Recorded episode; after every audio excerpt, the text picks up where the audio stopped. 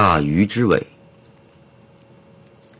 凌晨的孩子得到一对翅膀，是上帝赐给他的奖赏。他甜甜的笑，他高高的飞翔，他无所不能，他在梦里没有忧伤。